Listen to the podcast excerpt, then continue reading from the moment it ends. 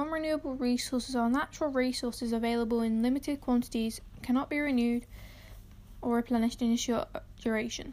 Renewable resources are resources that can be replenished or renewed naturally over time.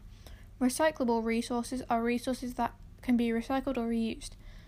Water is a renewable source, and it doesn't dis- disappear due to the water cycle. Only 2.5% of the world's water is fresh water, the rest is salty or other salines.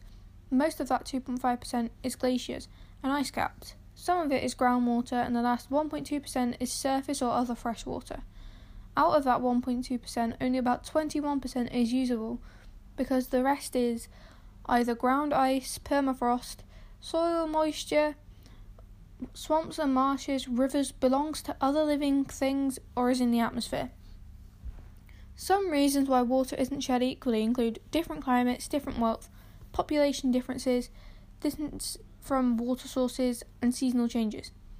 We tend to use water for many things each day, including showers, laundry, drinking, cleaning, watering plants, and washing dishes. Some countries, like the US, use more water due to bigger population, bigger families, agriculture, and personal use. Some countries, like Ethiopia, use less water due to their, to their access to water. There isn't a lot for them to use, so they end up having to collect it from a well or have to travel long distances to get it.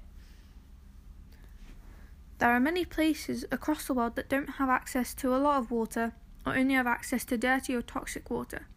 In India, there is a town that local environmentalists claim is the dirtiest town in India. The water in the area is highly chemicalized and toxic. It is actually the wastewater from the local tanneries where hundreds of chemicals are used, including highly dangerous ones like chromium.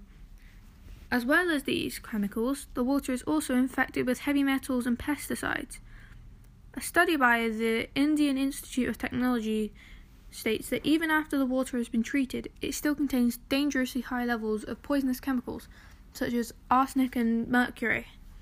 The water tends to be used for irrigation to provide water for crops in the dry season. In the wet season, however, it just flows straight into the River Ganges, polluting that water as well.